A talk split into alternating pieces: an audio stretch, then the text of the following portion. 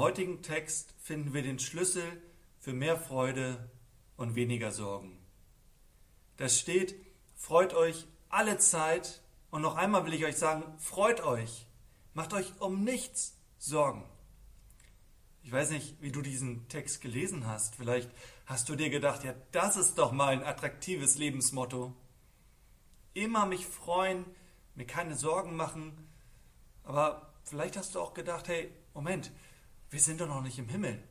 Mach doch mal die Nachrichten an, schau doch mal hinaus in diese Welt. Schau doch mal hinein in mein Leben. Da gibt es Grund zur Sorge.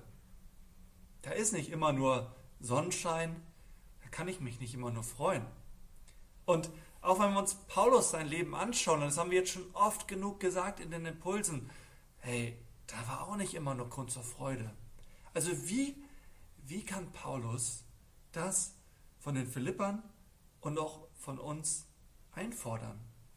Ich habe mal so ein Buch gelesen und das hieß Emotionale Intelligenz. Ist ein Bestseller und da schreibt er, dieser Autor, alles, was wir in unserer Freizeit tun, tun wir doch im Grunde genommen, um uns emotional in einen positiven Zustand zu versetzen.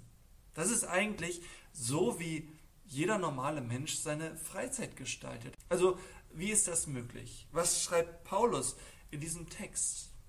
Und lass uns mal zuerst Vers 6 anschauen.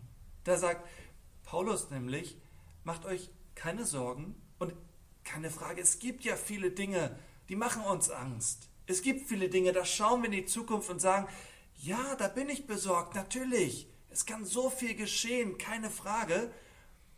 Paulus sagt, macht euch keine Sorgen, sondern bringt alles vor Gott. Bringt es vor ihn mit, mit Bitten, mit Flehen und dann sagt er, und mit Danksagung. Das heißt, alles, was ich tun muss, alles, was du tun kannst, ist, zu Gott zu gehen und zu sagen, bitte Jesus, danke Jesus. Bitte Jesus, du siehst das alles, du siehst meine Sorgen vor der Zukunft, aber danke Jesus, dass meine Zukunft in deiner Hand liegt. Bitte Jesus, danke Jesus. Und Paulus tut das in so vielen verschiedenen Situationen. Es gibt da diese Geschichte, wo er mit Barnabas ins Gefängnis geschmissen wird und er ist da völlig gefangen, ausweglose Situation. Und was tut er? Er fängt an, Lobpreis zu machen.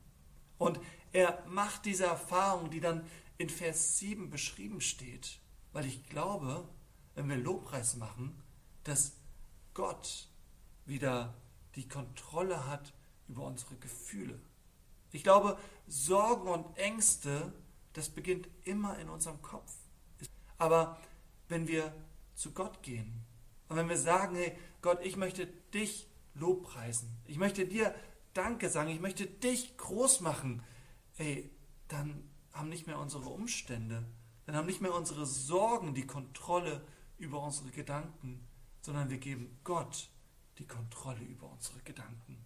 Dann wird Gottes Friede einkehren in unser Innerstes und er wird Bewahrung schenken, damit sich Sorgen nicht ausbreiten können, sondern damit der Heilige Geist sich ausbreiten kann in unserem Inneren. Es gab einen Menschen in meinem Leben, der das wirklich erfahren hat, was ich euch heute erzählt habe. Dieser Mensch war mein Vater und mein Vater bekam mit 57 Jahren unheilbaren Krebs. Und er wusste, ey, bald wird mein Leben zu Ende sein. Also keine so rosigen Zukunftsaussichten. Sein Körper wurde immer schwächer, die Schmerzen wurden immer stärker und trotzdem war er noch fröhlich. Ich weiß noch, wie ich einmal als Teenager zu ihm hingegangen bin und gesagt habe, Papa, deine Situation sieht nicht gerade gut aus und trotzdem machst du noch so einen fröhlichen Eindruck auf mich. Wo kommt diese Freude her? Und mein Vater hat geantwortet, meine Freude bekomme ich von Jesus Christus. Meine Freude finde ich in Jesus.